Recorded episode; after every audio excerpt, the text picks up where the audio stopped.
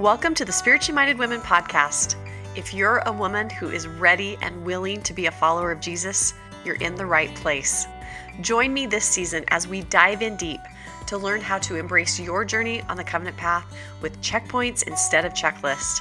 I'm your host, Darla Trindler, and I'm cheering you on. Welcome to your journey.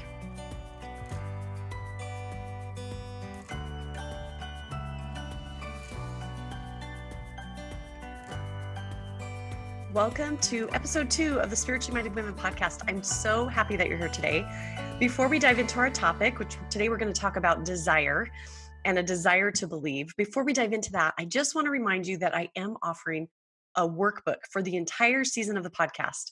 So the workbook will give you a block of scriptures to read, questions to ponder, space to journal, as well as something you can do right now to act on what you're learning on the podcast because I want you to do more than just listen.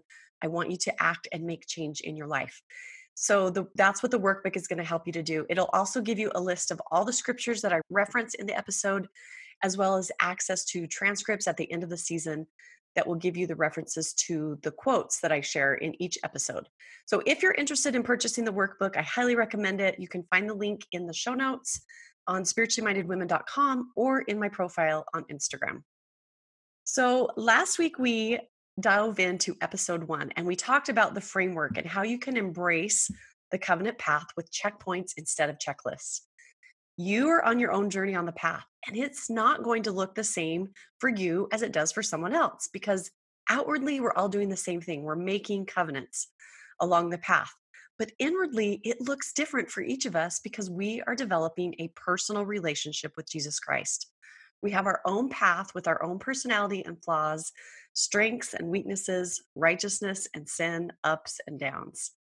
So, as we talked about last week, the covenant path has checkpoints, which are the covenants that we make, but there are no checklists. You don't have to be a clone to be a righteous Latter day Saint woman. You have your own unique path. So, that's what we talked about last week. If you haven't listened to the episode before this, um, you're going to want to go back and listen to that. And that'll give you kind of an overview of what we're talking about with embracing your covenant path with checkpoints instead of checklists. That's what we're going to be talking about this entire season. So last week was the overview, and now in each of the episodes going forward, we're going to dive in deeper. And I'm so excited for this. We're going to be talking about your path and the things that you might be experiencing on your path. No matter where you are in your journey to return to our heavenly parents and develop your own personal relationship with Jesus Christ, you are going to experience these things that we're going to be talking about in each episode. Now, I can tell you that when I was studying and developing the framework for this season, we were in the middle of a worldwide pandemic. We're kind of still in the middle of it as I'm recording this. And for me, I was experiencing all kinds of things. And they're the, same things that we're going to be talking about in these episodes. So maybe you can relate to this. One day I would be on a spiritual high and just really experiencing personal revelation and feeling really confident. And then in the very next day, I would be feeling so much fear and doubt that I couldn't even get out of bed. And it was just so up and down in that period of time dealing with the pandemic and not knowing what was next. And maybe you can relate to that. But Today, I want to focus on the desire to believe, which is something you might experience at any time on your journey on the covenant path. I think it's something everyone can relate to because even if you feel like things are going really well and you're eh, on one of those high points, you can still have times where all you can do is desire to believe. Elder Neal A. Maxwell shared in a 1996 General Conference address that, quote, even a spark of desire can begin change, end quote. So let's dive in and talk about desire. You may be familiar with the term desire to believe from the Book of Mormon. This is in Alma 32. And Alma is preaching, and there's a group of people who were poor and they were not permitted to enter into the synagogues. They're kind of being kicked out of there. And they came to him and they came to Alma and said, How just they just wanted to know, how can we worship when we aren't even allowed in?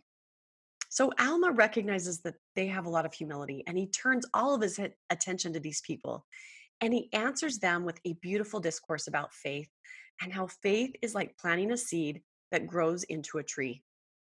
He tells them that they can worship God anytime. It doesn't have to be on Sundays in a church. He tells them that God cares about them, all of them, And side note, I love how Alma includes women. In verse 23 in that chapter, Alma 32, he says, not only men, but women also. Love that. So basically, Alma's telling these people there isn't a checklist. I also love that. There's no checklist to living the gospel. So, what Alma does for these people is he invites them to try an experiment. And all they have to do for this experiment to work is to have a particle of faith. Do you know how small a particle is? I'm not really that into science, but I looked it up. And in science, a particle is a minute portion of matter and the least possible amount. So Alma is saying, come and try faith out, even if you only have this little speck of faith. He says, even if you can no more than desire to believe, let this desire work in you, even until you believe in a manner that you can have place for a portion of my words. Okay, so what if you feel like you don't even have a desire to believe? I have actually had this experience in my life. I grew up in the church, but I was never the girl who said she couldn't wait to go on a mission. In fact, I was pretty anti going on a mission. I was pretty sure that I was going to be married long before I turned 21 because back then you had to wait till you were 21 to go. And I really had no desire to go on a mission. I mean, a mission was the furthest thing from my plan for my life. Well, I didn't get married young like I thought I would. And I was living a great life. I was working full time, making money. I was living on my own, and I was having lots of fun. And my 21st birthday came and went, and I didn't think anything about the fact that I was now old enough to serve a mission because it wasn't part of my plan. But slowly, little things started happening in my life that made me think about serving a mission. I would quickly push the thoughts and impressions aside and go on with my life but the nudges turned into promptings, and pretty soon the spirit was practically shouting in my ear that I needed to go on a mission. The problem was, I didn't want to do it. I had zero desire to be a missionary. The thought of giving up my fun life and the comforts of home did not sound like something I wanted to do. Finally, after six months of the Spirit working on me, I knelt down and I prayed, and I finally voiced to God how I felt. I told him I was getting the message. I was hearing what the Spirit was trying to tell me. I knew he wanted me to serve a mission, but I didn't want to. I told him I wanted to do what he wanted me to do. So I asked him to please give me a desire. I got up from that prayer and I didn't feel anything. I didn't feel any different. I still had no desire to go on a mission. Then, a few days later, on an ordinary day, I was walking through a parking lot after work to go to my car, and out of nowhere, I felt the Spirit from head to toe. I felt God's love for me. This was an unusual way for me to feel the Spirit, and I can tell you that I have never had another experience like it in my life since. It was a one and only time, but instantly I felt my heart change. Instantly, I had a desire to be a missionary. I was excited. I wanted to do it right then. I was ready to fill out my papers and do all the preparation. Within four months of that life changing experience in a parking lot, I was off and serving as a missionary and had experiences that have shaped me for the past 25 years. I am incredibly grateful for that experience. And it all started with a prayer, asking for just a desire to do what I knew He wanted me to do. When the Savior visited the Nephites, He prayed with them, and then they continued to pray. And this is what 3 Nephi 19:24 shares about this. And it came to pass that when Jesus had thus prayed unto the Father, he came unto his disciples, and behold, they did still continue without ceasing to pray unto him. And they did not multiply many words, for it was given unto them what they should pray, and they were filled with desire. Even if you don't have a desire right now, but you want to know more about what your journey on the path is, you can start by praying and asking for a desire. Christ's Nephite disciples did not multiply many words. Their prayer wasn't fancy or planned out. They just started praying and the words came, and then they had a desire. Do you need even the desire to believe? Do you have strong faith in most things, but there are a few things you're not sure about? Do you feel like you have a plethora of questions and there are so many things you aren't sure you believe? Or do you fall somewhere in between? No matter where you are, you can start with the desire. God will give you things you desire.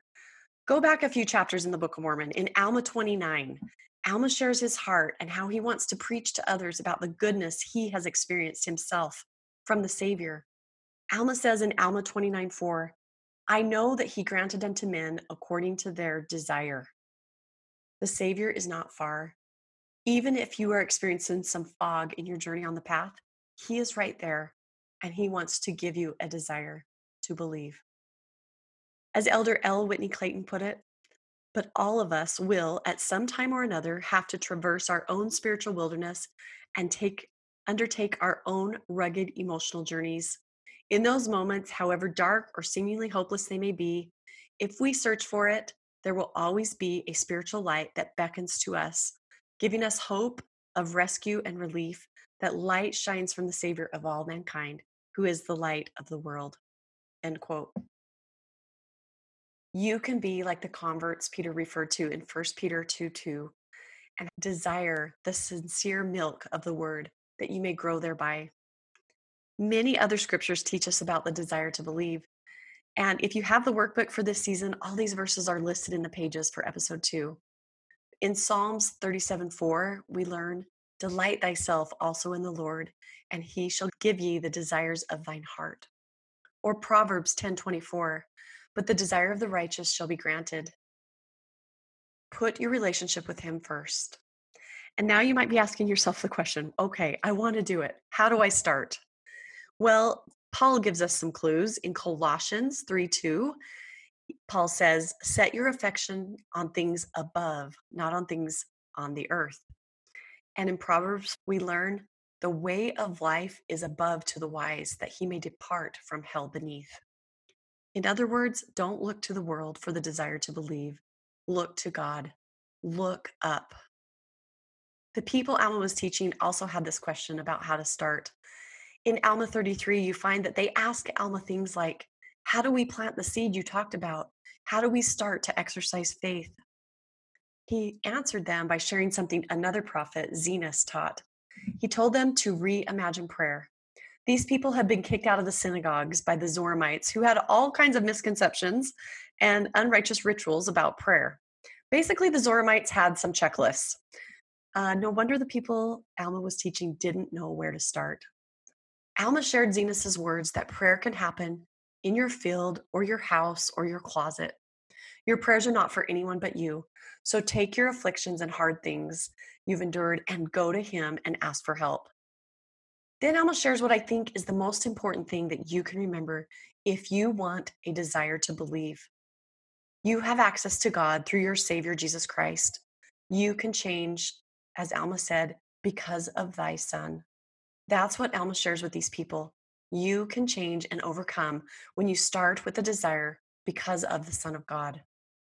Listen to the words of Elder Dieter F. Uchtdorf from General Conference in October 2018. He said, this very day, every day, He reaches out to you, desiring to heal you, to lift you up, and to replace the emptiness in your heart with an abiding joy. He desires to sweep away any darkness that clouds your life and fill it with the sacred and brilliant light of His unending glory. End quote. You are on your own journey on the path. Your covenants give you the ability to draw on Christ's power, even if all you can do is desire to believe. Start with that. Keep your covenants, and you can continue to use his power. Desire to do something different in your life, to have a relationship with him.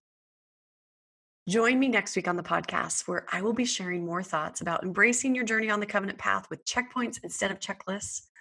Next week, we're going to be diving into silence and what you can do if you feel that God is sometimes silent in your journey on the path. I hope you enjoyed the podcast, and if you did, please share it with a friend. I would love it if you would leave a review and rate it on Apple Podcasts. This actually helps more women find the podcast and embrace their own journey on the covenant path.